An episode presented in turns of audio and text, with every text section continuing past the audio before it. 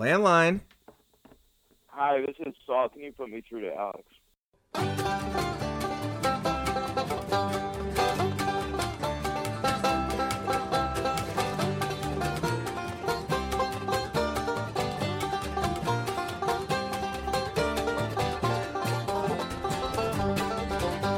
Hello, everyone. Welcome back to Landline. Thank you for stopping by. If we haven't seen you, Happy New Year. Hope your diet and your abstinence of alcohol are going well. Today, our guest is Saul, a great friend of mine who is currently living in Berkeley. We talk about my trip to New York City this weekend, his experience trying to get food at the Super Bowl stadium with an app the last time he was there. And then we have a long and uh, pretty cool conversation about Donald Trump, the Iowa caucuses, and the political system in the country. If you're into politics, I'm going to have another pod this week with my friend David Temple. Both of us worked for Howard Dean when he ran for president twelve years ago, and we recap our experience on the Dean campaign, up to the Dean Scream and beyond. If you like the show, the best thing you can do for us is tell a friend, spread the word. Listen on iTunes, listen on SoundCloud, listen on Talk For A Living dot com. Other than that, enjoy the show. It's a good one. See you soon.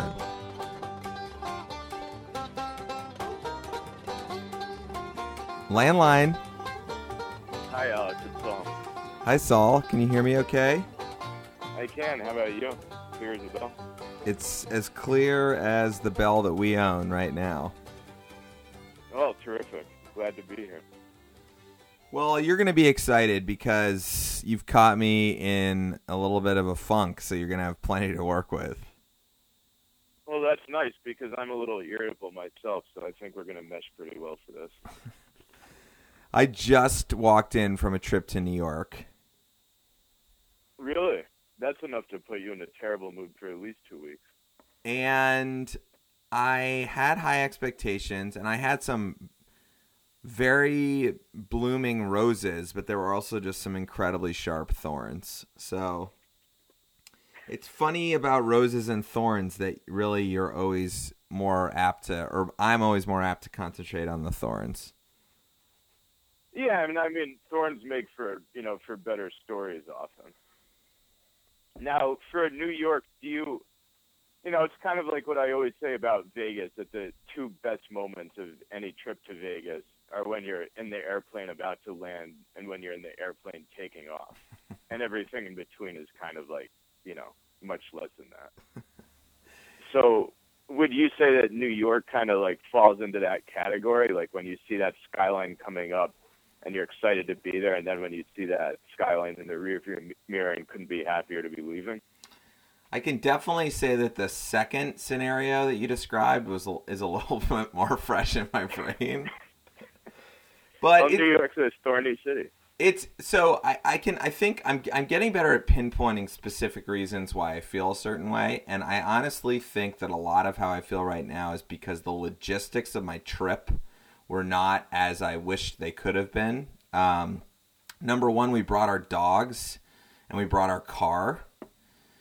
And that's because we don't really have a suitable dog sitter because we treat our dogs like, I guess, every childless thirty-something couple like they're our children. And so we have like have to treat them with such special treatment.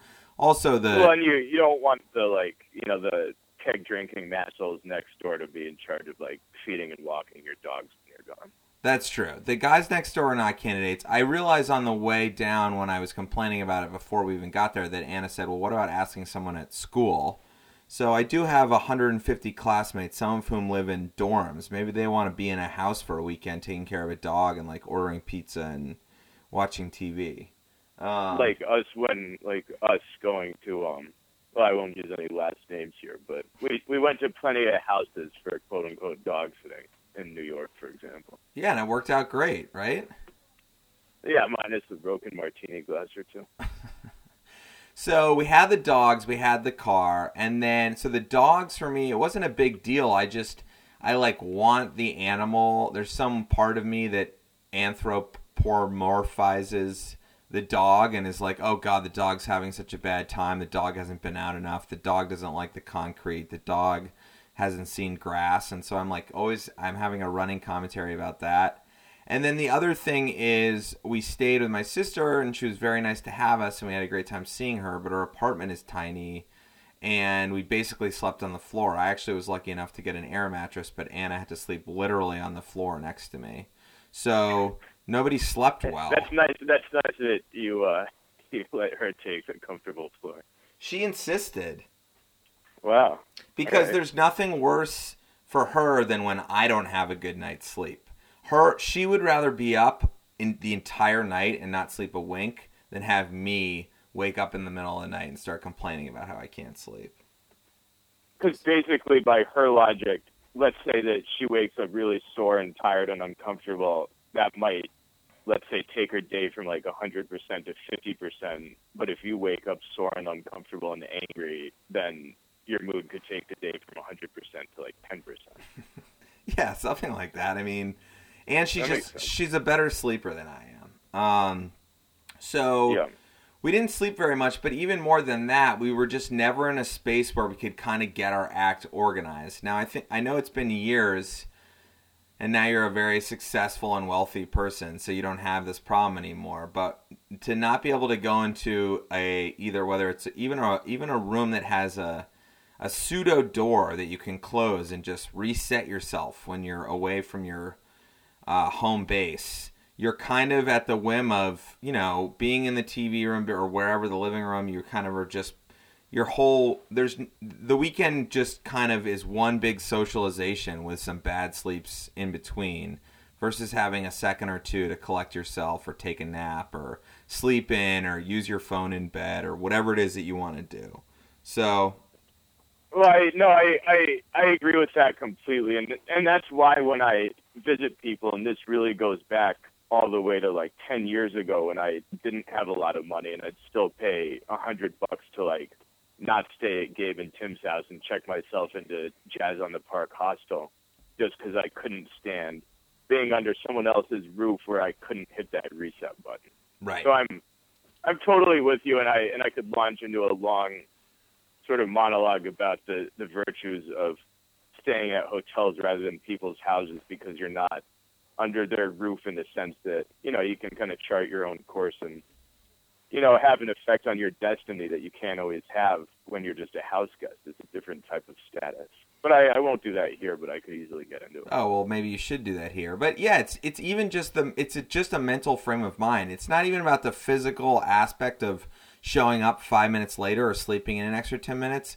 It's the fact that you mentally know you're in charge of your decisions and that takes a weight off your shoulder. And that's all you need to turn like sort of a an uneasiness into a confidence that's necessary when attacking a large metropolitan area such as New York.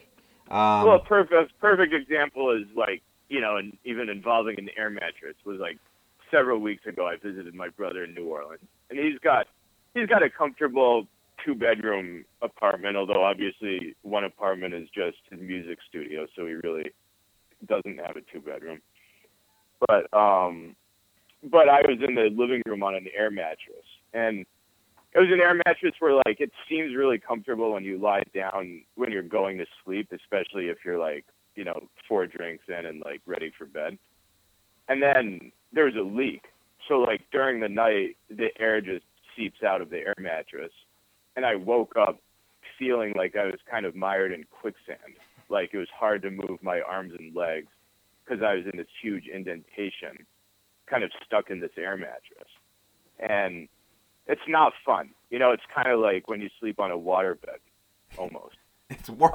Um, I mean, every everyone knows, everyone, that's the thing. That's the amazing thing. No one has made an air mattress that doesn't get a hole in it. It just hasn't happened. We can, we literally can fly to the moon with like liquid nitrogen, but we cannot manufacture an air mattress that doesn't get a hole in it. Every air mattress gets a hole in it. And you, well, I, om- I almost just feel like they do it on purpose. Like I feel like in the factory, like the end of the air mattress assembly line is just like some asshole, like with a needle, just pricking it and like knowing that you're going to come back and buy a new air, mat- air mattress like two months in. So not only that, but you wake up in the middle. The only good part of waking up in the middle of the night being deflated, which the air mattress I slept on last night has has not yet acquired a hole in it, although probably the taking it out of the bag and rolling it back in this weekend will will put a hole in it.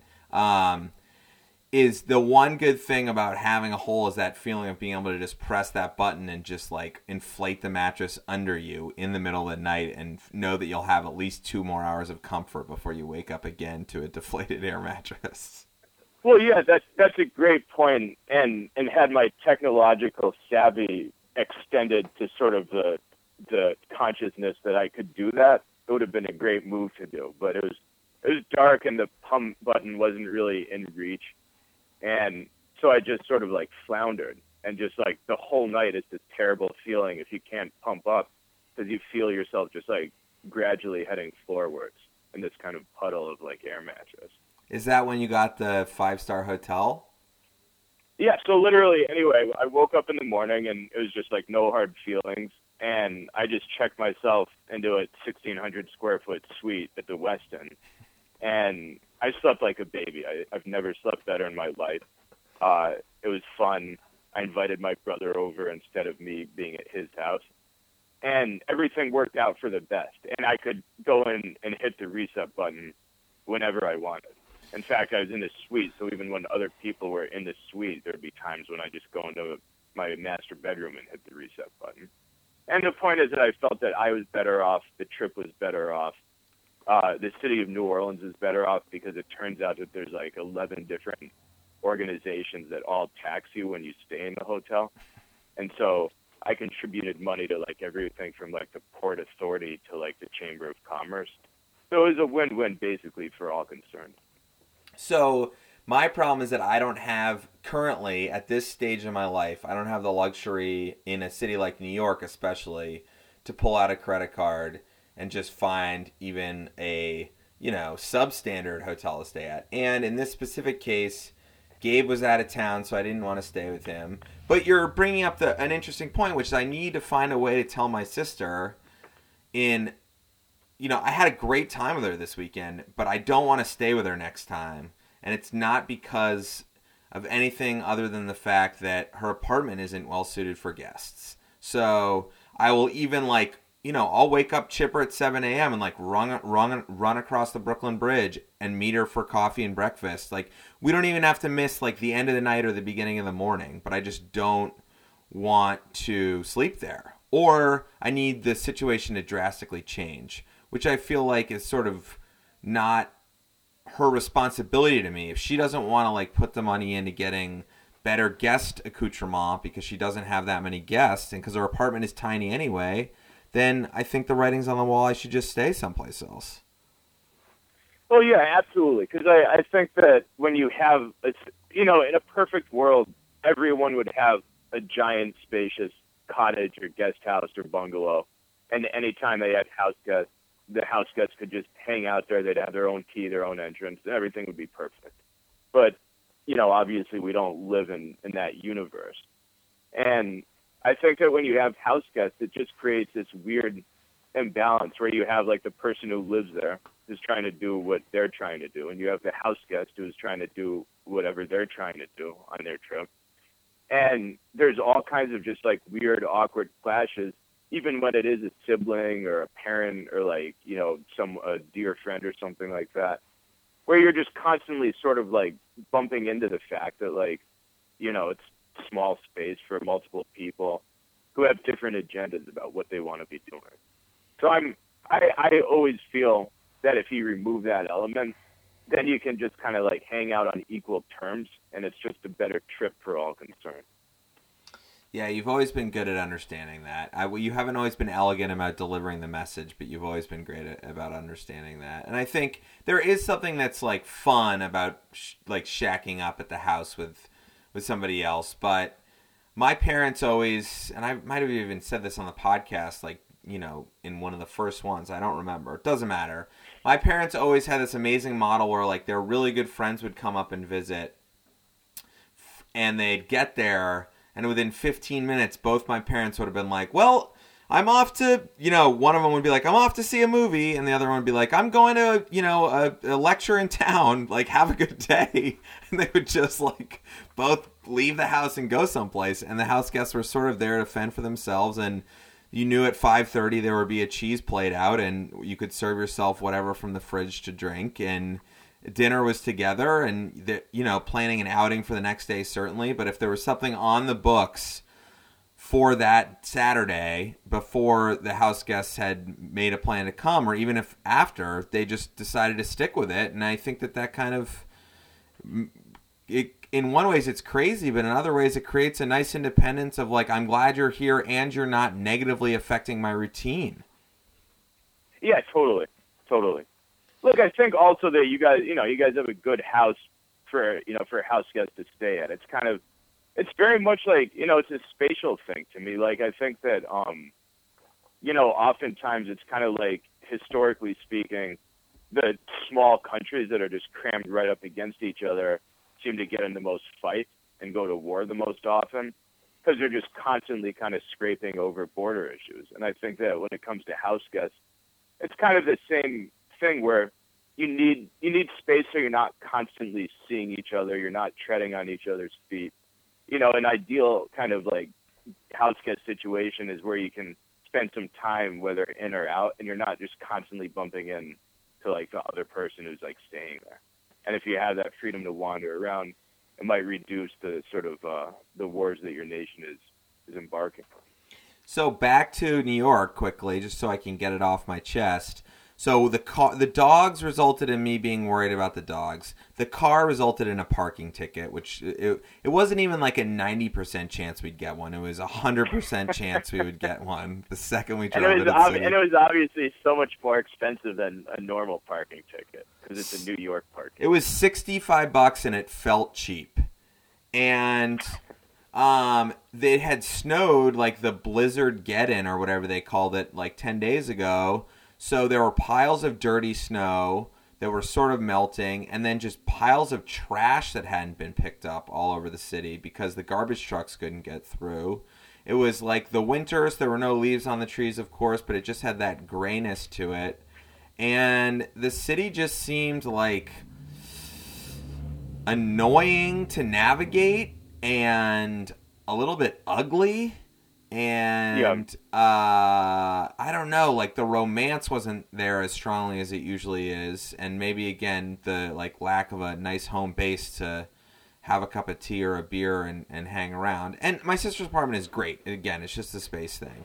But um, the people we hung out with were amazing. And you realize that that's kind of like what New York is all about. It's about like interacting with people, whether that's on the stage and you don't know them, or at a restaurant, or at a breakfast, or at a bar, seeing the people on the subway. It's all about humans there. You know, there's no natural beauty in New York. I mean, there is if you're really mining for it. And I know that plenty of artists have tried to like show the natural beauty of New York because that's all they had to work with. But in reality, it's all about the human interaction. And we had a great time with my sister, as I've said repeatedly, almost to the point where it sounds like we didn't. And uh, we had a great time. We went to a yoga class with Hannah Overlock, who's now a yoga teacher. And we went to her class. She didn't know we were coming until the day before. We're like, are you teaching? She was. So we went to the Masonic Lodge on twenty-ninth Street um, and like or twenty-fourth or something on sixth Avenue. And had this awesome ninety minute yoga class, um, culminating with the fire alarm getting set off right when we were wiggling our fingers and toes, getting ready to say namaste to each other. Um, wow, so po- a post-Shavasana Shavasana fire alarm. Correct, a post-Shavasana fire alarm. That, that's a great way to sort of uh, ease out of your state of like comfort and bliss. And you know how yoga teachers, they like sort of quietly say, now like start to like come... Your, make your breathing a little more conscious and wiggle your fingers and toes, and they're sort of trying to not be hurt a little bit, and then ah, just like the loudest, and you know you're in like lower midtown Manhattan, you, you are immediately like, okay, what's going on and how concerned. But couldn't but couldn't couldn't that in a nutshell just be a metaphor for like everything about New York, that you'll find moments of just true like contentment of happiness, and they're always going to be interrupted by a loud jangling fire alarm. A little bit, a little bit. Um, That's New York. And then we walked up to the Ace Hotel and got a Stumptown coffee, which is a little bit of like a wormhole into Portland, which was fun for both of us. And then went and saw Brian Hansberry, who hopefully is going to do voiceover for this pod, not necessarily this episode, but for this podcast, who's becoming this sort of sounds like becoming the star we always knew he'd be. Um, and we went to Roberta's, the famous pizza place in Bushwick with him. And they have like a little tent city in the back, a tiki bar. And it was like all warm and well lit. And there was like old Nintendo on a T V people were playing. And we were there in the middle of the day. It felt like the perfect place to go hang out with a friend in the middle of the day to make it feel like it was the evening. Um, And uh, yeah. we heard all about Brian's bustling musical improv and one-man show career that he has going on. And then went and saw a newborn baby of our friends Abby and Tyler, and that was amazing. And then went back to the floor and slept and got the hell out of there in the morning. Um, so that's wow. the, the short, short version, which we can delve into more. But it was just a little bit, I think...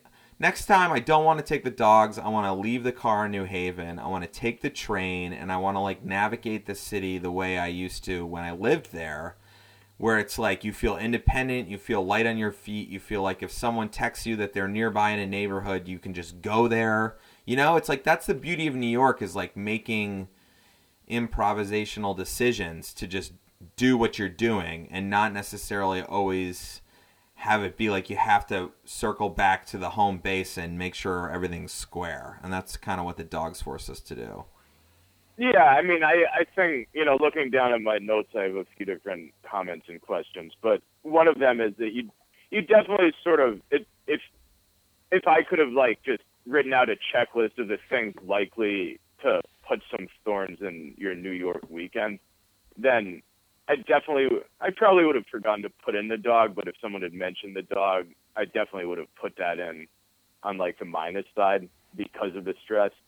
Uh, the car definitely, I think that cars are just, cars should stay in New Haven when you're going to New York. It's kind of just a thing. You, you park, you jump on the Metro North, you get off at Grand Central, and then it's just fun, and you're on foot, and you can figure it out, or you can be lazy and take a cab or the subway or whatever you want to do.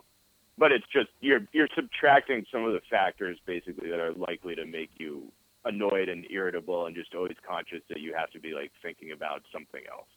So I I definitely think that given, you know, when you factor in like dreary weather and like, you know, a very like small sleeping situation, it's basically like a large team of people spent like three months crafting like, you know, Alex's bad New York experience, and then we just like put it into play this weekend.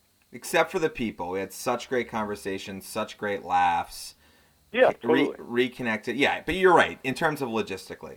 So the last, the last thing I like, um, partly because it's been, and because of uh, God's good graces and all that, it's been a while since I've gotten one, but we all know how horrible it is to see a parking ticket, and I want you to just take me through a kind of play-by-play of like as you approached your car and your windshield came into view and just the emotions going through you when you saw that little square of white on the on the windshield.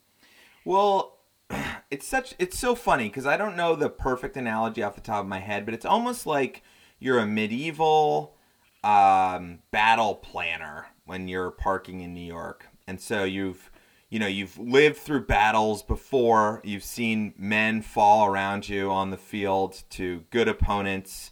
They've come from behind. They've come from in front. They've come from the side. They've come from up above. Like, the opponent comes from everywhere, and you need to go in and be, like, the most, uh, you know, deft warrior of all time. So, with that in mind, with that approach in mind, we pull into the city. My sister's street in in Chinatown usually has great parking on Orchard, and so, but the, you know, the, so complicating the issue is, of course, the trash and the snow, right? So right away, the first thing that comes into my seasoned head is, are the rules different? Is there been an announcement on Twitter that I don't know about? How, you know, is it uh, is one side suspended, one side's not? Did trash day get? It's like all these, you know, we we lived together in New York. I lived for New, in New York for a, a couple of years after and before that. Like, we know this as former New Yorkers. Like, there's always a monkey wrench when it comes to the parking situation. It's never. It's yeah, never. And it's like it's like when it's like when you're driving and there's a cop behind you, where like you can be doing everything right and you're still just kind of feeling you're doing something wrong and you're going to get pulled over.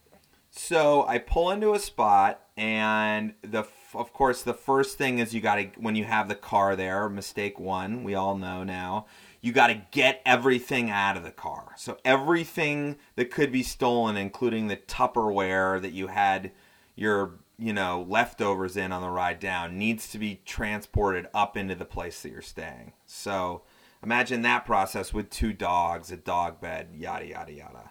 So I didn't even get to feed the meter at first, but I, I get up to the apartment, then I'm like, I'm going to go down and feed the meter. So I go back down. The sign that usually gives the information has been, has a poster board over it that has a sign that says, Raise the Plow. So they've covered up the parking regulations with a new handwritten sign for the plowmen. So wow. n- now things are becoming more convoluted. And then I realized that the other sign that basically I'm fine. It's it's Friday night after whatever time I need to worry about it. It's legal parking. I asked somebody, is this a spot? He has no idea. I look in front of me. I look behind me. It's a spot. I'm good. I lock the car. I go there. And I go upstairs, and it's fine. We go out that night. We see the car on the way in. No ticket. It's all good. The next morning, we get up.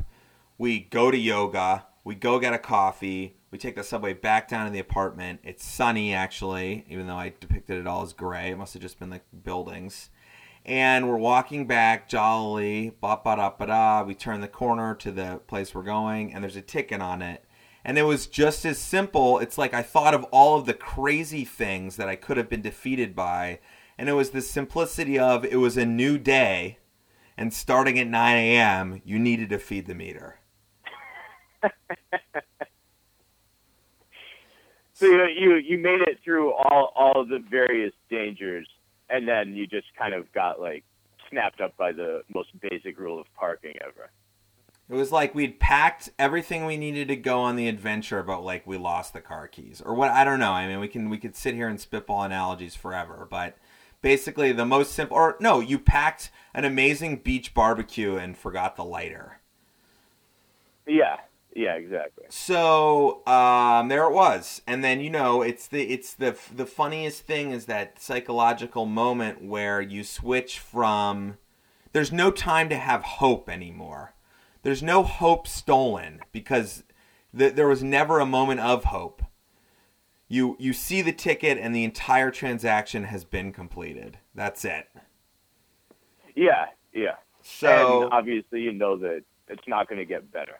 You're not going to like wiggle out or like there's not going to be good news about it. Now I did take an iPhone photo of the street sign that had been covered up by the Raise the Plow poster board.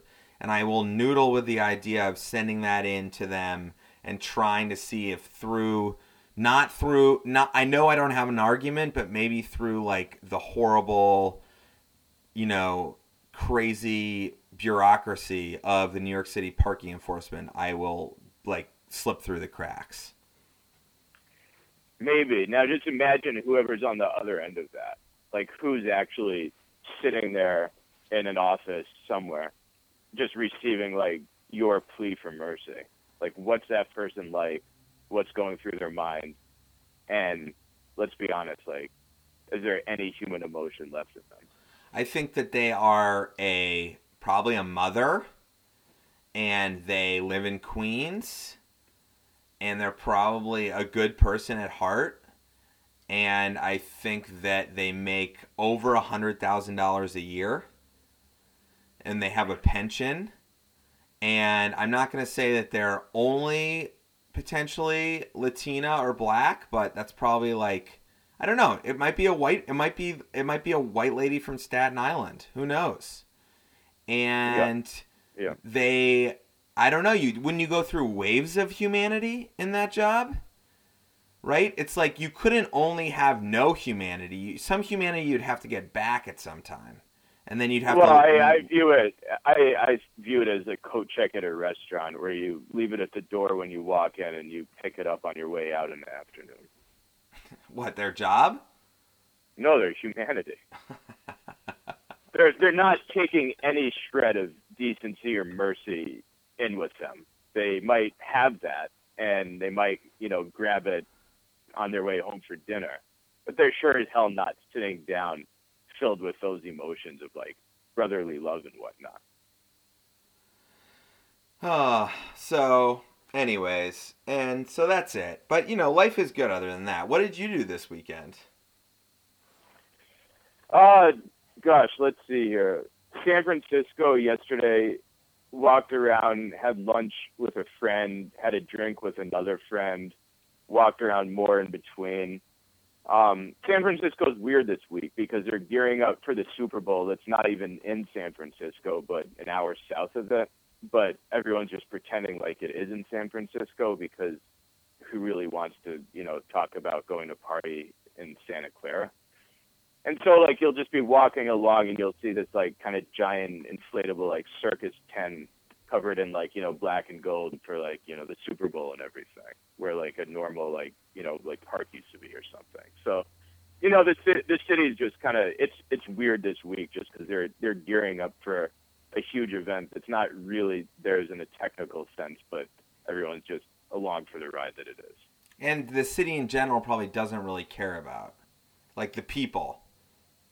Well, it seems it seems like they do. It's, you know, it's tough to tell, and obviously, like, three or four days from now, you know, it will be different. But it seems like everyone does care. They're just kind of they've all just convinced themselves that, like, San Francisco is hosting the Super Bowl and it's going to be awesome, you know, and, and all of that. You know, I, I don't think they care more than they'd care about, like, any other, you know, thing that happened to be taking place. But every everyone seems like they're trying to, like, you know, get all lathered up about it. Yeah. But again, you know, you, you the, the game will be played a full sixty miles south of San Francisco. You know, it's not it's not like it's taking place really, like, even in their, like, backyard or something like that. Have you been to that stadium? Oh, yeah. My last apartment was walking distance to the stadium. Like, when I'd see a Niners game, like, I just, I'd literally walk to the stadium. Wow. Yeah, um, and it's a you know it's a be- it's a beautiful stadium. It's it's kind of like the epitome of what I guess like a billion or one point three billion dollars corporate stadium is all about these days. You know, and I haven't been to like it's not like I've been to a lot of football stadiums. Obviously, this is one of like in terms of its brand newness, it's probably like if not the newest stadium out there, like definitely one of them. And it's you know it's impressive and it's beautiful and it's you know it's fun to be in, and it's just like it's such a corporate, you know, building. Just every part of it, you know. It's I remember weird. there was like there's a I was trying to get food, and there was like there were lines. There were like at the last game I was at, there were like a bunch of different lines with tons of people, and then I found like one register like totally open, like a woman like staffing it, and there was just no one there. Like so obviously. It's like when you're in a supermarket and you get really excited because you find, like, the one open lane. So I go up and I try to order, you know, nachos and peanuts and whatever stupid crap, you know, you're supposed to get. And um, she's just like, I'm sorry, we're, like, you can only order from us with an app. So I was like, I can't give you a credit card. I can't give you cash. Like, I can't do any of that. And she's like, no, like, you, this is reserved for, like, our app. And so, like, literally I was standing there. So annoyed trying to like log into the app store and download the app for Levi Stadium so that I could order nachos through it with my Apple like Pay account and then not have to wait in line. And it just made me feel that there were like a lot of problems with the world. That is such low hanging fruit. Like that's one of those moments where you truly don't understand how someone of the same species went through all the meetings to get to that place and say, like, yeah. We're open. Like, it happened. Like, we just had a year and a half of meetings, and here it is. Like, we made our dream a reality. We have, like, an app-only commodity food stand in a state, a, a soulless corporate stadium an hour from the city that is, like, the epitome of technology, money, and... I don't know. I mean, I don't, I, I don't even know. Like, yeah, li- literally in the center of Silicon Valley. Exa- exactly. Like, it couldn't be more, like, perfectly placed. And why wouldn't you take cash? Like, so, but I mean, from a business sense, it's an interesting thing. Like, so there is, there's an upside to that for them. Them turning you away and getting you to download the app is worth more to them than you buying the food. Yeah, I mean, in a in a in a kind of in the world that they visualized, I would have been sitting in my seat watching the game, and I would have said, "Okay, I'm hungry," or "I want a beer," whatever it is, and I would have just whipped out my phone and logged in and punched in my order, and then I would have sauntered up and grabbed my food and felt really smug and superior about the fact that I didn't have to wait in line, and everyone else did. So that's like. You know, and I'm, you know, all taking aside the smugness and superiority. That that's the goal, and that's how it's supposed to work. Now, they didn't think that, you know, for me, like I walk in, and I'm like, before finding my way to my seats, I want to get food, so I don't have to stand up immediately and go back. And I don't have this app on my phone, and so then suddenly I'm standing there, begging this woman to take my money for the stupid nachos. And having her just sadly shaking her head and saying, that's impossible, I'm not allowed to. So what did you end up doing? Did you go back to the line or did you get the app? Well, obviously it didn't work out. You know, there's no there's no happy ending here, Alex. You, you should know that. No, but did you, um, did you did you get food at all? Like, I want to know if they made a sale. Well, yeah. I mean, I, what happened in the end was I downloaded the app. Um, something went wrong, and I, after standing there like ten minutes trying to like log in or whatever, I couldn't figure it out. I just couldn't swing it. So then I gave up and got, went back to the line where my friend had been, but she was already out of line. So I had lost my spot in that line and had to go back to the end of that line. And by the time I got the food and spent my money, you know, it was like the quarter was done and I was in a much worse mood about everything. Yuck. Count me out of that situation. Yeah, but, you know, if your hands are tied, like, we, you can't sit through a, you know, a sporting event in that situation, not not with the, the peanuts and the nachos. It's true. Yeah. Hold on one so second. So anyway, Hold yeah, on. that's... Okay. I'm just taking... I'll tell you what I'm doing. I'm taking pauses so I can stop the recording and save it. I'm just, like, being so ultra careful from now on. Like, everything's going great. Yeah. And I can edit this out. I don't want to screw the flow up at all because it's going great. But I just, I can't. I know that if I don't record this first podcast we do, that you'll just never podcast with me again. So yeah, it's true. So whatever, whatever I'm risking in terms of annoying you on the small scale, I'm I'm making up for on the big scale. Um. All right. Well, it seems to be like so a, I did. Yeah. Go ahead. No, no, go for it.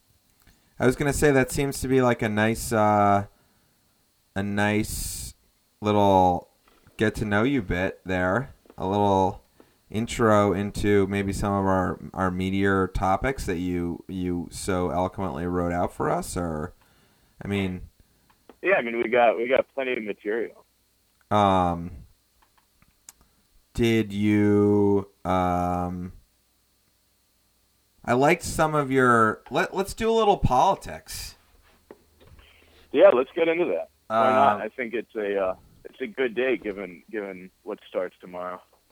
So I have a personal connection to the Oregon standoff. In oh yeah, yeah. In that I lived yeah. in Oregon, and I know. I'm probably one of the few people who knows generally where those guys were. And that town, Burns, Oregon, that they kept on referring to, I've driven through and driven to, and it's really in the middle of nowhere. I mean, that, that area of Oregon that those guys were camped out at is one of the only places in the country where you can set off, like, homemade test rockets. Like, you know, there are now, like, pretty high-end kits where you can, you can like, build your own rocket and send it up into, like, you can send it up as high as, like, I think thirty or forty thousand feet. Um, All right. And there are, yep. ho- there are hobbyists who collect these things and do them. And one of the only launch pads in the country is sort of in eastern, south, you know, eastern, central, eastern Oregon, because there's no flight patterns that go over there. There's no, there are no planes that fly there because it's just, it's in the middle of nowhere. It's really on the way to nowhere. It's just a bunch of beautiful, open kind of what you would think of as um, cliche cowboy land. It's like sagebrush and um, it's, you know, little rolling brown hills uh, into some bigger mountains. But what did I, I guess my thing on, on that whole thing is I didn't really get too far into it, but I can't believe they had to shoot that guy. That to me was just like, did that guy really have to die at the end? Well, okay, okay. I'm, I, I will say, and I, you know, I, I watched. I'm not saying I know a lot about it, but I, you know, I watched the video that they released, and I, you know, I, um, you know, have read a bunch about it, and I'm, just, I'm just saying that at, at a certain point, it, it comes down to the fact that, like, if a bunch of cops pull you over, and, you know, they're like, um. you know, and it's a confrontation, and you've spent the last months talking about how you'd rather literally be dead than, you know, have your freedom trampled on, and brandishing guns, and basically making the case that you're in a life or death, you know, ready to go down fighting. So if you've, if you've set the table like that, when you get pulled over, if if you get out of the car and, you know, you're reaching your hands down towards a pocket or your waist, I'm I'm sorry, but you're kind of you're kind of asking for it. You gotta you, you gotta understand that, you know, you've you've created a situation where, yeah, you're you know, there's a lot of people who now believe that you're willing to go down fighting and armed to the teeth and all that stuff. So I, you know, I, I'm not I'm not trying again. I, I'm I'm just saying that in in that situation, the guy shouldn't have had his hands anywhere but sky high. My opinion. Yeah. I look, everything you just said is very logical. It's hard to find an opposing point of view. You, I wonder, like, how come none of these guys just, like, how, where's the old, like, shoot him in the leg and wound him and then, like, get him, get him into cuffs? Is that just not, that's not a, a manageable thing for people who are trained with weapons? That's, that's just not how you... Yeah, I've been, I've been, yeah, that, that's a very good point. Um...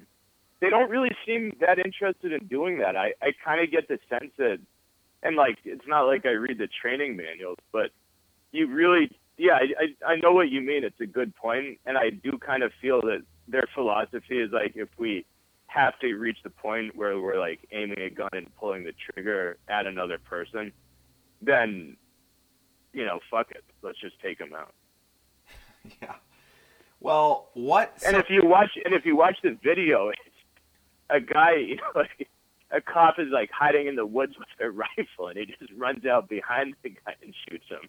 Really? You know, he's not, yeah, yeah. It's pretty interesting. Like, he, you know, the van crashes, and then there's, like, cops all over the road from the roadblock.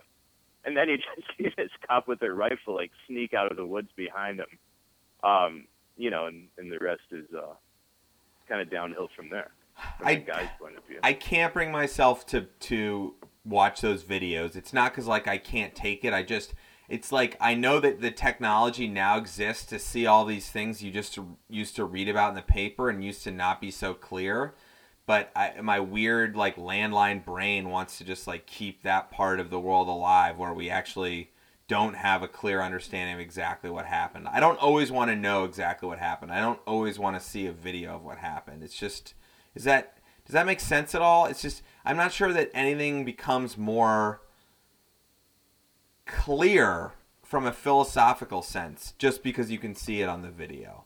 Like, like it's right there on the video. He was reaching for his waistband, and that's why we shot him. It's like, all right, I get it. I just, I these these are like eight whack job guys who went out in the middle of nowhere because of cameras, because of social media. They were able to make a stink. Like, isn't it weird that people in, like, probably the B B C and other places are, like, talking about this when it's just, like, eight random guys in the middle of nowhere in Oregon? I mean, I've been there. It's not – they weren't in a noticeable or, you know, it, it's it's nothing. Where they were standing is nothing. It's Nothingville, U S A. There's nothing going well, on yeah. there. But I think it plays into these, you know, really kind of long and deeply felt American – beliefs and values and, and questions about, you know, about this really issue of, like, the government versus private citizen and this kind of antagonistic relationship that's sort of like barely controlled by, you know, the Constitution. And whenever these things periodically happen, you know, whether, you know, every, it seems like every five or ten years there's some kind of like pretty bad, you know, episode of this kind between the government and the private citizen. And I think maybe one of the reasons why people in England care about it, you know, in some ways is because it's just always been this uneasy balance between, um, you know, what what a person as a citizen is allowed to do and what the government's allowed to do to them or for them. You know, one of the interesting things I thought was how, like, none of the G O P candidates wanted to talk about it. It was an awkward issue for them. And the reason is because you have these guys where, like, a huge part of their sticking point is just the government is inept, incompetent, evil, you know, out to get the private person, not a good thing, get it as small as possible, you know, Cruz abolished the I R S, you know. I, I won't go into, like, specific positions, but it's a very anti-government, you know, view that they're playing into. And then, on the other hand, they're all about law and order. You know, everything about everything that they're saying is law and order. We have to enforce the rules. We have to make sure that, you know, um, people aren't breaking the rules, whether it's with, you know, security or immigration or national security or anything like that. And so the Oregon thing put them in this weird thing where, you know, on the one hand, screw the government, it's bad, private citizens should be able to have more land, all of that stuff. And on the other hand, you obviously can't condone a bunch of people taking guns and, like, occupying, you know, uh, space. And so all of them were just like, I don't want to touch that. It's funny, Saul, because you bring up a much larger point, which is a great one to to discuss. Where is the Republican Party on anything right now? I, and this is not an endorsement of the Democratic Party, and this is not an anti-presidential stance that I have. But we could go through issue by issue, and they have no clue what they're talking about. Because, like, the idea, exactly what you're saying, like, the Republicans are the ones who are constantly trying to get armored personnel carriers in local police departments, trying to, like, make sure that the police and fire bills are through the roof and get them the fanciest equipment and the fanciest guns. And let's expand drone capabilities to, you know, large metropolitan police forces like L A and New York. And, you know, we have to have body armor and let's, but we need, you know, let's make, let's sign big contracts with major armor companies and, you know, major um, aerospace, you know, all of the, the bomb companies and ballistics companies, and let's drive the economy through this. And these are the companies we're supporting, and N R A, N R A, N R A. But that is all perpetuating the giant government thing that they all sort of pretend they're pandering to fear, right? I mean, the idea that the government is too big, that if we put all the weapons in the hand of the police and the army, that the people won't have an opportunity to fight for themselves against the government. But you go from, like, you know, gay marriage to abortion to um, drug policy to, you know, I don't know. It just seems like they don't really know where they are on any of this stuff. They do not have a clear, concise, practical point of view where where I, that I read and say, huh, you know what? They're they're they've got something there. Like, I see where they're coming from there. I may not agree on A, B, and C, but D, E, and F. I mean, they're not exactly stopping the hemorrhaging of money we're doing. They're not balancing the budget. They're not, like, they say they're going to, but they're they're not, like, they're not proposing a, like, a reasonable economic plan for creating a more viable and thrifty government spending system. Yeah, I mean, it's an interesting question, and I think it's, you know, I think part of Part of what you said is exactly why a lot of really smart people are writing articles these days talking about the, you know, the actual disintegration or breakup of, um, you know, one of the nation's two, like, longtime dominant political parties, because of the fact that you basically, it's almost reached this sort of, like, uh, mass or weight where a lot of the views start to almost become incompatible between what different, you know, it's like if you're all standing on this, like, you know, iceberg, and, you know, people on one side want one thing and the other on the other side, and eventually with everyone jumping and down, there's just going to be cracks, and then a big chunk of it is going to drop off and float somewhere else. And that's kind of like where it's at, that there's all these weird juxtapositions uh, that are maybe sort of like finally starting to become like unable to, you know, be ignored. So, well, and their entire premise of stay out of other people's business, which is sort of like the very simple back end of a lot of the principles.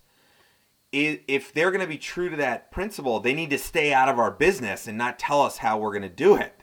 So it's like right away they have a problem. If the liberal, if the, you know, progressive, whatever you want to call them, and whether you're with it or against it doesn't matter. If the back end of their philosophy is we're going to impact your lives through governmental change, they have much sturdier ground to stand on when they're trying to say, like, we're going to do this, we're going to do that, we want to do this, we should do that.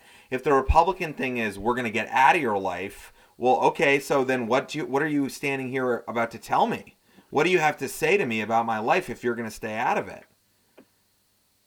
Yeah, it's a it's a really interesting uh, dichotomy. I, I totally agree.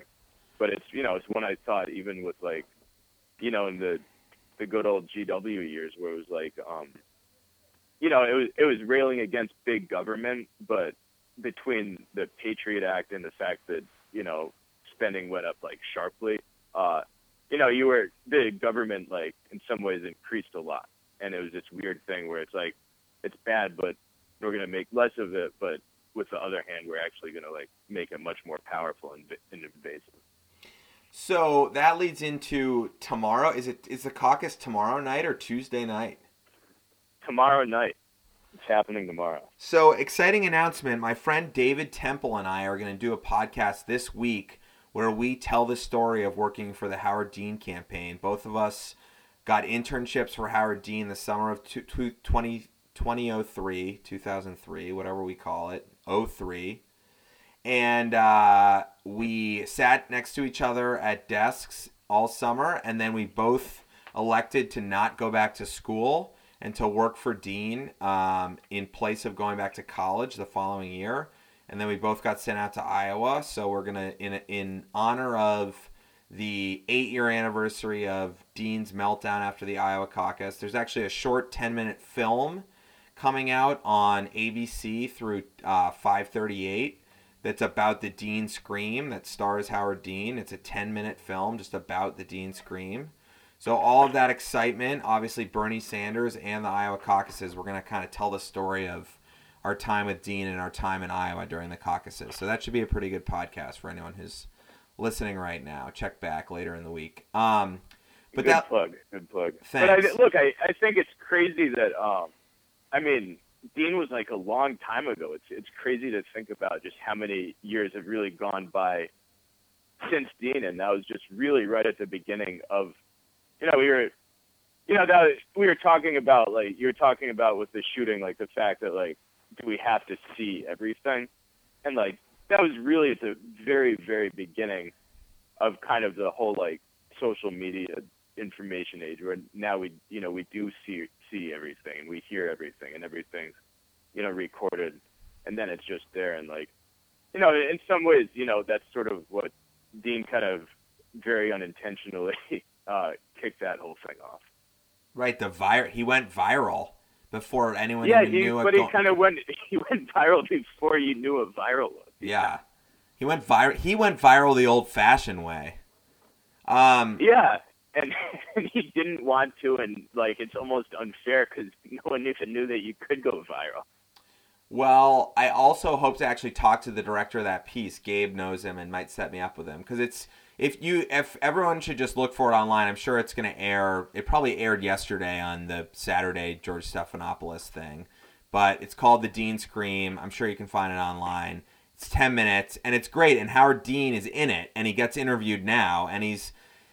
He is, quick correction, by the way, it was twelve years ago. That shows you how long ago. I said eight. I was, was going to say twelve years. Much yeah. more than eight, yeah. It shows yeah. you exactly why I worked for him. He sits in front of the camera and gets interviewed at length about the Scream.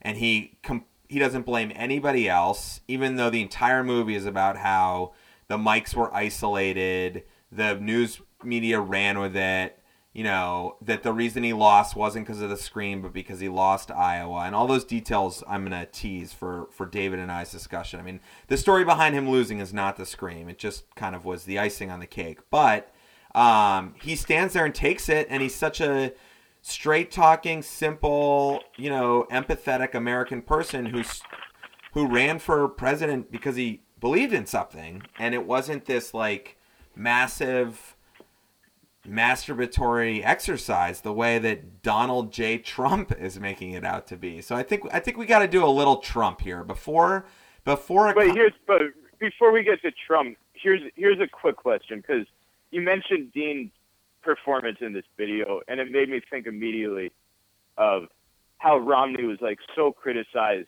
for being kind of wooden and like, you know, out of sync, you know, and all all of that stuff, and then he aired in this documentary. And everyone who watched it was just like, Romney's, he's like, we didn't know he's funny. We didn't know he's human. He, we didn't know he's got a, you know, wittiness to him, you know, and a kind of liveliness that we never saw.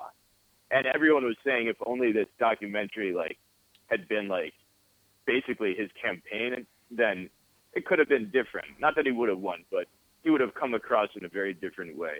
And it reminded me of the same thing with, uh, with Al Gore, where people were like, he's, right. He's wooden, he's robotic, he's dry as hell, he's boring. And then an Inconvenient Truth came out, and people were like, wait a second, like, he's got a great sense of humor, like, he's interesting, he's engaging.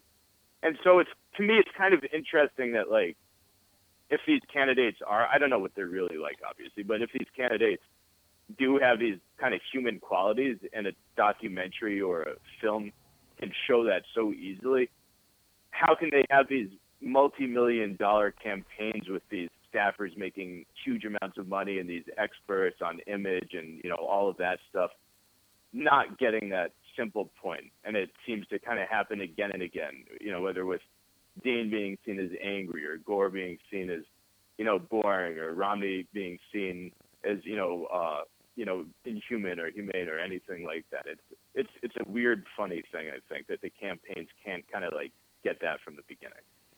Well, I think one element of it is, I don't know.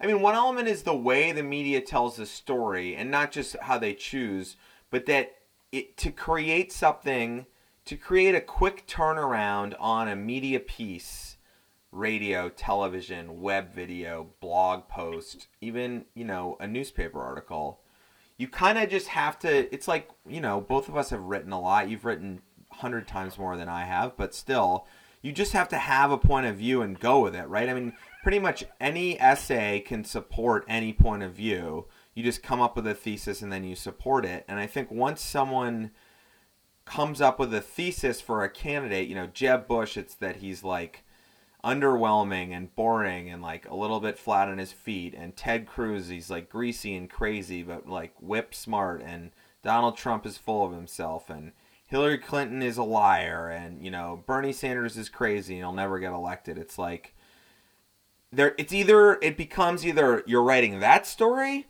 or you're the one in ten people who's writing the story that maybe they're not that, because somebody also needs to like swim against the tide. But there doesn't seem to be a huge effort to sort of make a cross section happen, or make a, you know, I don't know, completely move the story inside out, or, Or at, to every point, there's a counterpoint. So if you say that he's funny, someone else will say he's not. Or I don't know. I mean, I think also people are more likely to embrace your strengths when you're not trying to win something. Once you've lost, or you've retired, or you've decided to not try anymore, people put a golden light on you that they didn't necessarily have when you were vying for something, because of the sport of rooting against people, because of the sport of wanting to people to fail because it's entertaining, um, or having someone who you wanted more than them. I mean, I, I don't know. I mean, look at like, it's like, I know that when Peyton Manning retires in five years, when I see him at some, on some T V show, I might not hate him as much. And not that I actually hate Peyton Manning, but it's like, I already have better thoughts about Peyton Manning now, knowing that he's about to play probably his last Super Bowl, than I did five years ago when he was in when he was like more threatening to me. So yeah, totally, totally. He's he's checking out pretty soon, and that makes us feel better about him and, and judge him less harshly. So Al Gore, he doesn't threaten anyone by making a document. I mean, some people were threatened by it, but the general public, the the mainstream, the people who think that generally no one has is an evil person, they're just doing what they think they should do. Like, even look at George W. Bush. Nobody, I don't have, I don't have a hundredth of the venom I had towards him at the, you know, the six months after he won a second term. I, I like, I couldn't pull my hair out enough when I had to watch him walk up to, to the press conference, you know, after he beat Gore or after he beat John Kerry. And, yeah, yeah, yeah. And it was just like, I can't believe this idiot's still our president. But I don't know. It's a good question. Um, and I think so. I'll... Look, that brings us. So look, that can that can bring us to the question of someone who is trying to win something very much and is arguably not letting the media like craft those kind of uh, you know pre pre ordered meals about him, um, and that's obviously our friend Donald J. So Donald J, I, the, the thing for me above all the things to talk about him is I sit there and I think to myself, and I cannot imagine him being president. Like, I just can't do it. My brain, my cognitive brain can't convince myself that it is a reality. Could you, do you think there's a chance that he'll be president? I think, I, I'm not saying that there's, uh, I'm not saying I think he will. I'm not even saying I think he'll, you know, be the nominee. Um, I think it's impossible, however, to argue that there's a zero percentage likelihood based on how he's doing. I'm not saying I think he could, you know, I'm not saying that I, I think he could, like, you know, win in a general election or anything like that. But I, you know, you compare compared to three or six months ago, it's impossible to make those same blanket statements. He has a zero percent chance.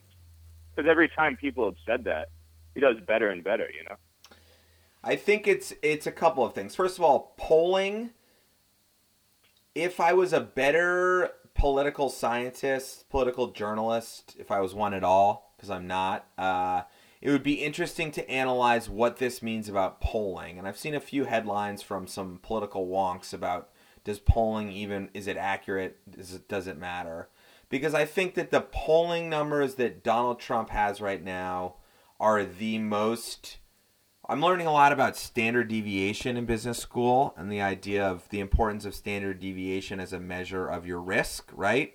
You have a projection of, let's say, the number of ski parkas you're going to sell that year.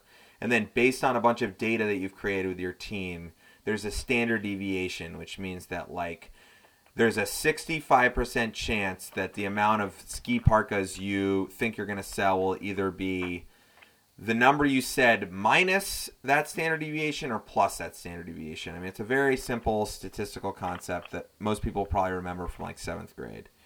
So for me, I think no one has had a larger deviation of the facts than Donald Trump. His numbers could be as low as two-thirds less than what they say they are, and I guess you have to say statistically that they could be as high, but I, I think they're skewed. I think it's easier for people to say Trump on the phone.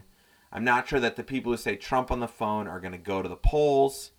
I'm not sure that they're going to actually vote for him. I'm not sure that they can vote. They might be sixteen years old. Who knows? So that that's my first thing. But I guess to go back to my original point, if we can agree that the chance of him actually being the president is very small because we don't see him getting through all the hoops that we know exist, which we could go into in detail, then I don't really care what he's doing. So it's like such an easier interaction with him in general. If you believe in your heart that he will not be inaugurated, that you cannot believe you will see him march down Pennsylvania Avenue, that he won't stand out there and give an inaugural address, that he won't go to the state of the, or the, yeah, the State of the Union in front of Congress, that he won't be going around the world on Air Force One. If you can't hum, imagine him in those places, and I think that's what it comes down to, Saul. I don't think enough people can imagine him there, and I think that that's why he's not going to be there. then it doesn't matter what happens between now and the election because you don't have to put any time and effort into worrying about it. Well, I, I disagree completely. I think that um, by by that argument, you, I mean, you could simply say, let's not worry about anything, you know, in the election. And, you know, I think that, um, you know, to, I mean, six months ago when he was polling at three percent, you know, compared to now, you know, it's like you can say that he's um, got an equally unlikely chance of gaining, you know, a nomination or the presidency or anything like that. But it's, you know, it's ignoring that a lot of things have kind of um, shifted in ways that, to my knowledge, not a single person in the entire country except Donald Trump predicted. Arguably, he's been the only one right so far about what's happening with his campaign, you know, and all the very smart people who wrote piece after piece about piece about this dooms him and this is the end and here's where his candidacy peaks. I spent about two hours yesterday reading reading articles that I'd already read three or four months ago, you know, from August, September, October, from very, you know, intelligent people talking about specific moments. Trump's gone too far. Trump's done this. Here's where we'll start to see him flaming out. Here's why he's like McCain or Bachman or something like that. And the funny thing is the only person who's been right about his success so far is Trump himself. Now, tomorrow you can talk about, you know, whether the polls are an accurate representation. You know, this Iowa one has him up five points with a four point four plus or minus points margin of error, and it gets a lot of things right. But to me, if he doesn't get first, he's going to get second. And you could argue if absolute worst comes to worst, the roof caves in, he maybe would get third. But he's not he's not going to get shut out, you know. And, you know, quite likely he's going to finish either number one or two, you know, in just about twenty-four hours from now, a little more. And quite likely he's going to win New Hampshire. And so to me, it's impossible just to say, like, let me let me give you an example. The Huffington Post said we're not going to cover Donald Trump. He's going to go in our entertainment section instead of our political section. And to me, they're absolute idiots. And they ignored one of the most uh, unexpected and significant political shifts in the really in the last fifty or one hundred years. Not just Trump, but the people behind Trump, the people who can see Trump getting inaugurated in the White House.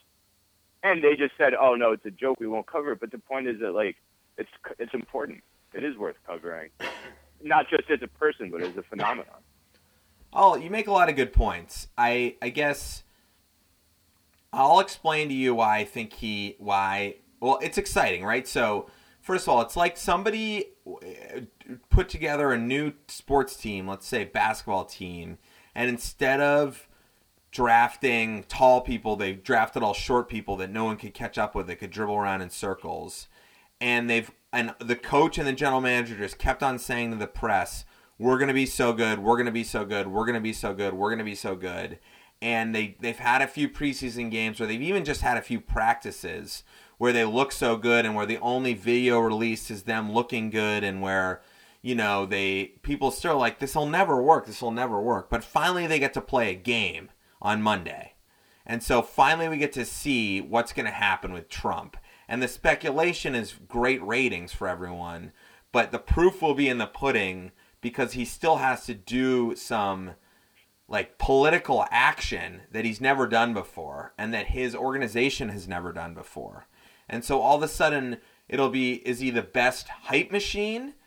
I mean, it's ridiculous. He's like, I'm doing great.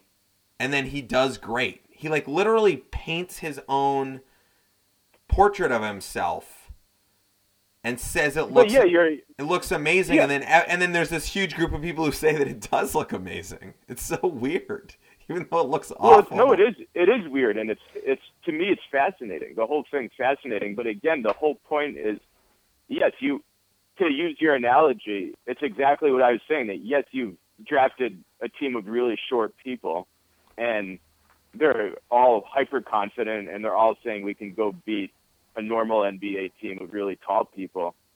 And tomorrow's when we're going to find out. Tomorrow's, you know, the opening game of the season. You know, tomorrow's when we're going to find out. And if those short people do win or if they have like a razor thin loss, then that's going to be saying something about the justification behind their conflict. All right, well, here are the two things that I think are working against against Donald Trump, and this is from like an actual practical political standpoint. The first is Iowa. So the Iowa caucuses work like this. It is not going into a ballot box and putting a ballot into an electronic reader or yeah, I, whatever. I, I know that. You know yeah, that. Know. But hold on, let's explain it to our listeners. Okay, okay. So, because it's a podcast, right? Um, so the Iowa caucuses, what does that mean? It, a caucus is when your community, it's your precinct within your county, gets together at a central location, usually the high school gym, town hall, whatever. You all get there. A much smaller amount of the eligible voters vote in a caucus than in an election because you show up at seven p.m. or six p.m. in your district. It's not like you can vote all day long. So there's one window. A lot of the people going are seasoned political veterans, people who have been active in their community politics for years. And of course, we all know that that number, that percentage of people is getting smaller and smaller every year based on the political apathy of this country. Now, Iowa might be higher, but still.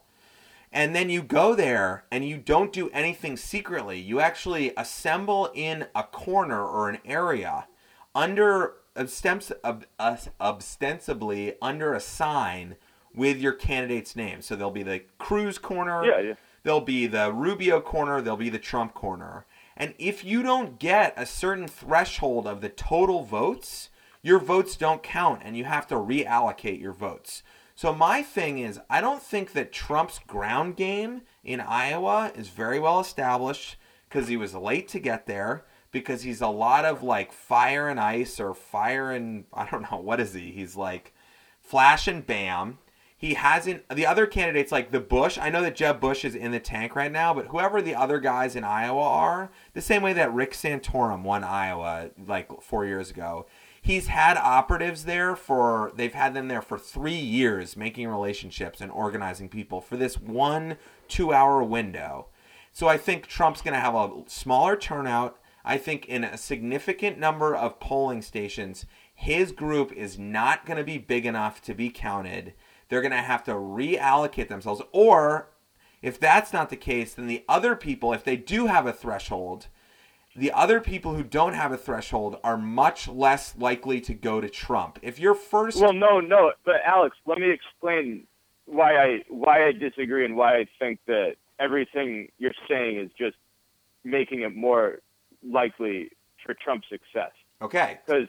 I can't wait. I mean, this is great. We're we're betting on what's going to happen, and we can we can see this is exciting. And we're and we're on record. If you if you look at if you look at the numbers right now, you have you have four people in double digits. You have you have Trump at I think twenty-eight percent.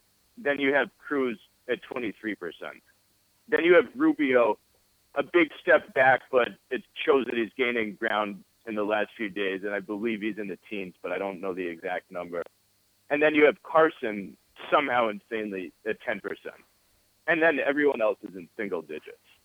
So because of the way the caucuses work, to me, first of all, this is something that, you know, like I, I can't prove what I'm saying and you can't what you're saying and we'll know tomorrow.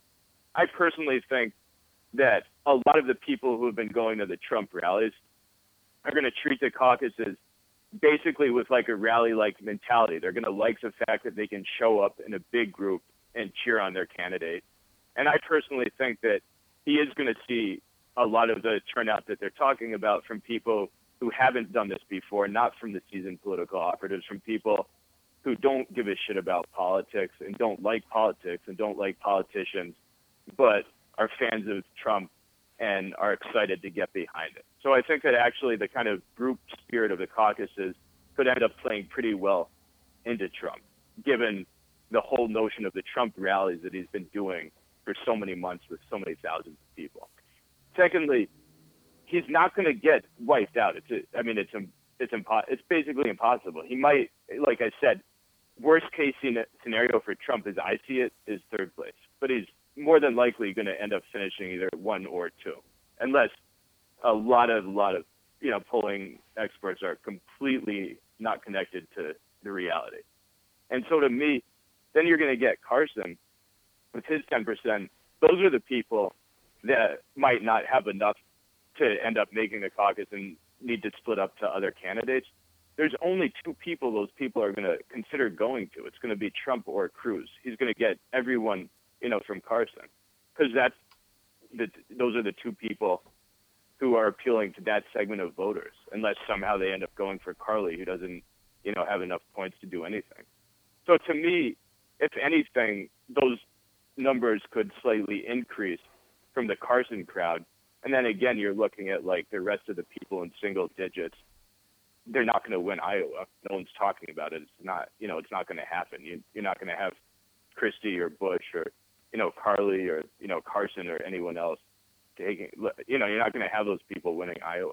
So I don't know. I mean, it's one of those things where we can argue, we could argue for the next, you know, thirty hours about it or so. And pretty soon we'll know, but that's how I see it.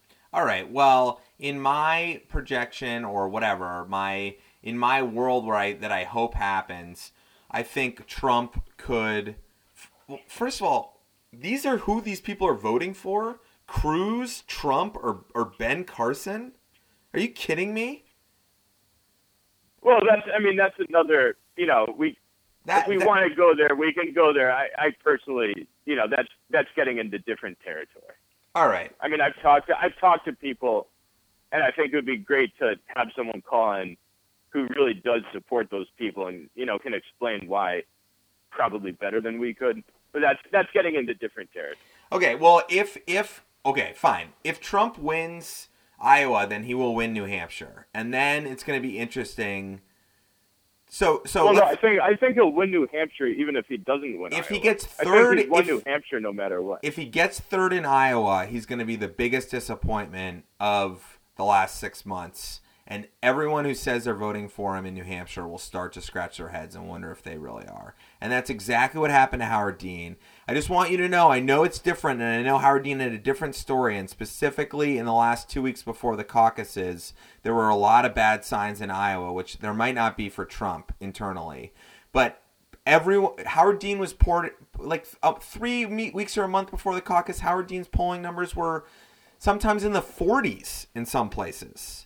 And then he got third, and then everyone in New Hampshire changed their mind because of the scream, but also because he lost, and nobody likes a loser. And I just think all of a sudden the John Kasichs, the Carly Fiorinas, the Jeb Bushes, the, we grew up in New Hampshire. We the, the like middle-of-the-road Republicans who we grew up around are not Trump supporters. And I know that there are going to be some fringe people and I guess unfringe people who are Trump supporters. I don't know. I just, I guess if he wins both and he ends up being one of the two or three people who keep running, I think Mike Bloomberg runs. And I think the other, so that's how he loses. And I think the other outcome is that he gets third in Iowa, Ted Cruz wins, and I guess Rubio gets second. And then he gets second in New Hampshire, and then he starts being such an obnoxious twit that he becomes so unlikable to a larger majority of people. And as people in bigger states start to pay attention, he has a down. No way! No, no way! No, he's, he's, if if anyone doesn't like Trump, they're not gonna like him any less. They're only, honestly, they're only gonna, it can only go uphill. Um, and they, you see it in the debates. You know, from the first debates where he was making fun of people's physical appearances to the last debate where he gave a pretty eloquent, you know, uh, answer about the state of New York after, you know, um, September eleventh. You see Trump, you know, in small but perceptible ways, he is holding himself, you know, sort of to a more presidential standard as he gets the hang of this politics thing and as he starts to, um, you know, gain this kind of energy behind him. In terms of Bloomberg running, by the way, Bloomberg running isn't why Trump loses. It's why he wins, because then you end up getting a split vote with Bloomberg as an independent, Hillary presumably for Democrats, and Trump for the Republicans. And that's how you end up potentially, to me, with Trump actually winning the White House, not yeah, losing it. Yeah, but I – well, I don't – well, don't you think Bloomberg is an out for – Republicans who don't want to vote for Trump more than he is an out for Democrats who don't want to vo- vote for Hillary? I, I see, that's the thing. I don't understand why everyone thinks that Bloomberg screws. I don't know. Do you think Trump loses to Hillary straight up?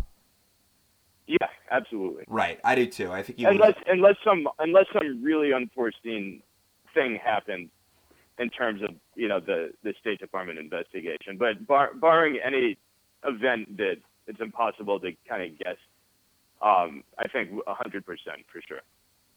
Well, it's fascinating, Saul. I mean, you laid out where, like, we have this, we have this, uh, you know, just juggernaut that I'm trying to come up with all these bridges that we can explode so his marching army can't get to our castle, and yet you keep seeing him finding boats to cross and finding people building bridges and clearing the way for him, and maybe he has to get all the way to the end before he loses, but I, I still can't see him being the president. I mean, what I, what I think is fascinating about Trump is that he has taken this, like, it's like everyone else is playing this two-dimensional game, and he's suddenly walked along and he's looking at it in three dimensions. And what I mean by that is there's all kinds of accepted rules for what you have to do to win and what you're not allowed to do to win and what you do to ensure your own defeat and what you do to give yourself every chance of victory. There's so many rules in politics, and suddenly you get someone who ignores them and just kind of does, calls it the, the play as he's seeing it in that moment. And it's this fascinating thing to watch. Participating in the debate, everyone says, you know, you obviously you have to debate. It gains you exposure. It introduces yourself to the voters. You know, it's something that you have to do. No one even considers not doing it. And then uh, Trump says, I'm going to skip the debate. And his, and his numbers go up. You know, as many people, the majority of the people polled say we don't care that he skipped the debate. And he does that with, you know, the comments he makes, how he gets into it with Fox. The one thing you're never allowed to do as a Republican. So to me, it's fast. That's what fascinates me about Trump, the fact that he decides to do things not based on the accepted system, but by this other system that he sees. And so far, to say it's worked exceptionally well would be a pretty big understatement. Well, you're more informed about this than I am, because I haven't watched one debate because I think it's disgusting. I think he's disgusting, and, like, you know, I I wonder why I, I'm so vehement about that. Like, I don't necessarily th- – well, no, it's because he's such a – he is the epitome of conspicuous consumption. Doesn't seem like he has any – sense of the greater good or the uh, impact that his decisions might have on anyone other than himself. And so, well, you can you can say that, but the people who like Trump think the exact opposite.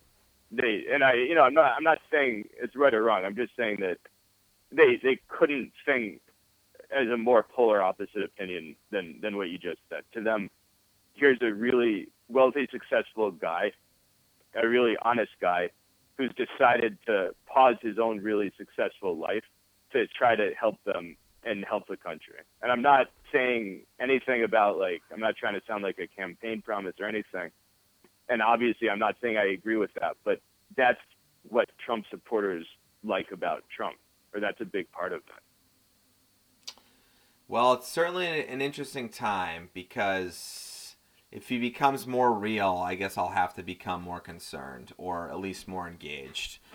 And the uh, it's not like I'm pumped about the alternative on the opposite side of the of the aisle. So yeah, well, again, we'll know. You know, I I think it'll be great to have this conversation next week, you know, in light of whatever happens tomorrow. And obviously, one of us will have to Um, offer some sort of abject apology for being grossly wrong about, about their predictions, but that's kind of part of the fun of making predictions that are being recorded. Probably he'll get second, and we'll both have to sort of kiss our sisters, which sucks. Um, all right, well, I think that th- I think we should leave it there. I think that's uh, that's a great way to to leave me wanting more and still allow me to do the significant amount of business school homework I have due tomorrow that I haven't even dived into as a result of going to New York and getting parking tickets. All right, yeah, I think that's a good place to wind down then. And um, you've been an exceptional guest. I, there's a lot of uh, great optimism in my brain about this podcast, and I'll let that let all the listeners know. Uh, Saul and I are going to try to do this regularly. We're, we will, uh, as time goes on, we're going to develop some consistent themes that we have in our heads um, that we think will be entertaining and in, insightful. It sounds like the political process over the next year is going to maybe be one of them um, because you're starting to pique my interest in the whole system again. I mean, if if he starts to win, it's going to be really exciting to see what all the people who don't want him to be president start doing. Um, 'cause that's, that's a dragon that has not reared its ugly head yet. Well, uh, no, it has though. It definitely has. You think? I mean, I don't, I really don't want him to be president, and I haven't done a damn thing about it. I haven't given money to anybody. I haven't even like spoken out against him to anybody. I think a lot of well, the... just, to, just not to, not to jump back into it, but for one thing, a lot of the things they could have done, it's somewhat, if not too late, it's pretty late in the game to do. And I'm not talking about president. I'm talking about nominee. And secondly, a lot of the people who um, couldn't imagine it are starting to, and they're starting to approach him and think about it, basically saying he might be better than the alternative, which seemed, you know, which, which for the time being at least, you know, is, is looking awfully like, you know, Cruz. And a lot of people are saying, As as crazy and bad as President Trump sounds, maybe it's maybe there's worse things out there, and maybe instead of throwing our support heavily against him, we should start to try to figure out what it would be like to work with him. Well, so, would you agree with me that there are many more plot twists that are yet unforeseen in this uh, in the drama that is to unfold between now and election day, like national election day? I, I think it's fascinating, and I think there's there's a million things that are going to happen, that, and we have no idea what they are. And that's what's made the last few months fun, and that's what's going to make the next couple of months pretty interesting. Absolutely. Do you have any um, parting shots for for the listeners, for any tips or uh, shout-outs, concerns, comments, excite, ex, well, exciting? Mostly, just to point, mostly just to point out that um, – out of the twenty-three line agenda I wrote up, I think I just counted and we covered one point five lines. So um, obviously we got plenty of material in the bank for next time. Are you setting an intention for this week?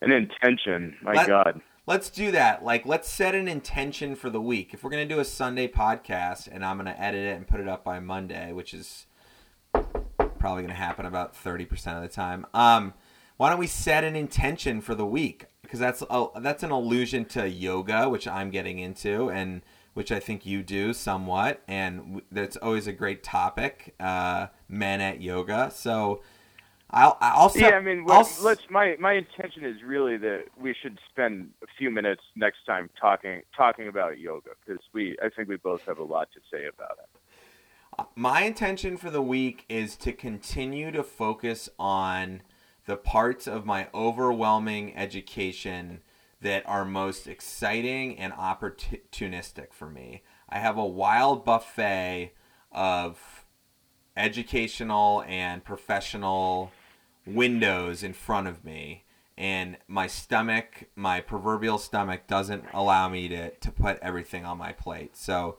I did a great, uh, a great many things last week to put myself in a position to leverage the opportunities I was excited about and to not worry about the things I wasn't, um, which I think is something I'm trying to get better at in life in general. Pick the doors I want to open, but then also not worry about what was around the doors that I kept closed. So my intention is to continue down that road this week. That's a good one. Thanks. Um, my intention is to go out to dinner at least four times. Perfect. Well, let's... and each time order an average of three plus courses. Can we put that on the agenda for next week? I'd be happy to talk about it. Absolutely. All right. Well, that's it, Saul. Great job. Thanks for listening, everyone. You can listen on iTunes. Just search for Landline.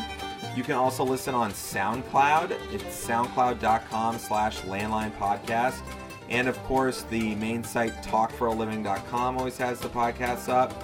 Look forward to a couple of voiceovers coming into the podcast here in February. And if you liked the pod, if you were into the politics, we're going to have an insider's breakdown of twelve years ago and the Dean campaign with David Temple, a uh, technology entrepreneur currently living in San Francisco, like Saul, so uh, or in the San Francisco area.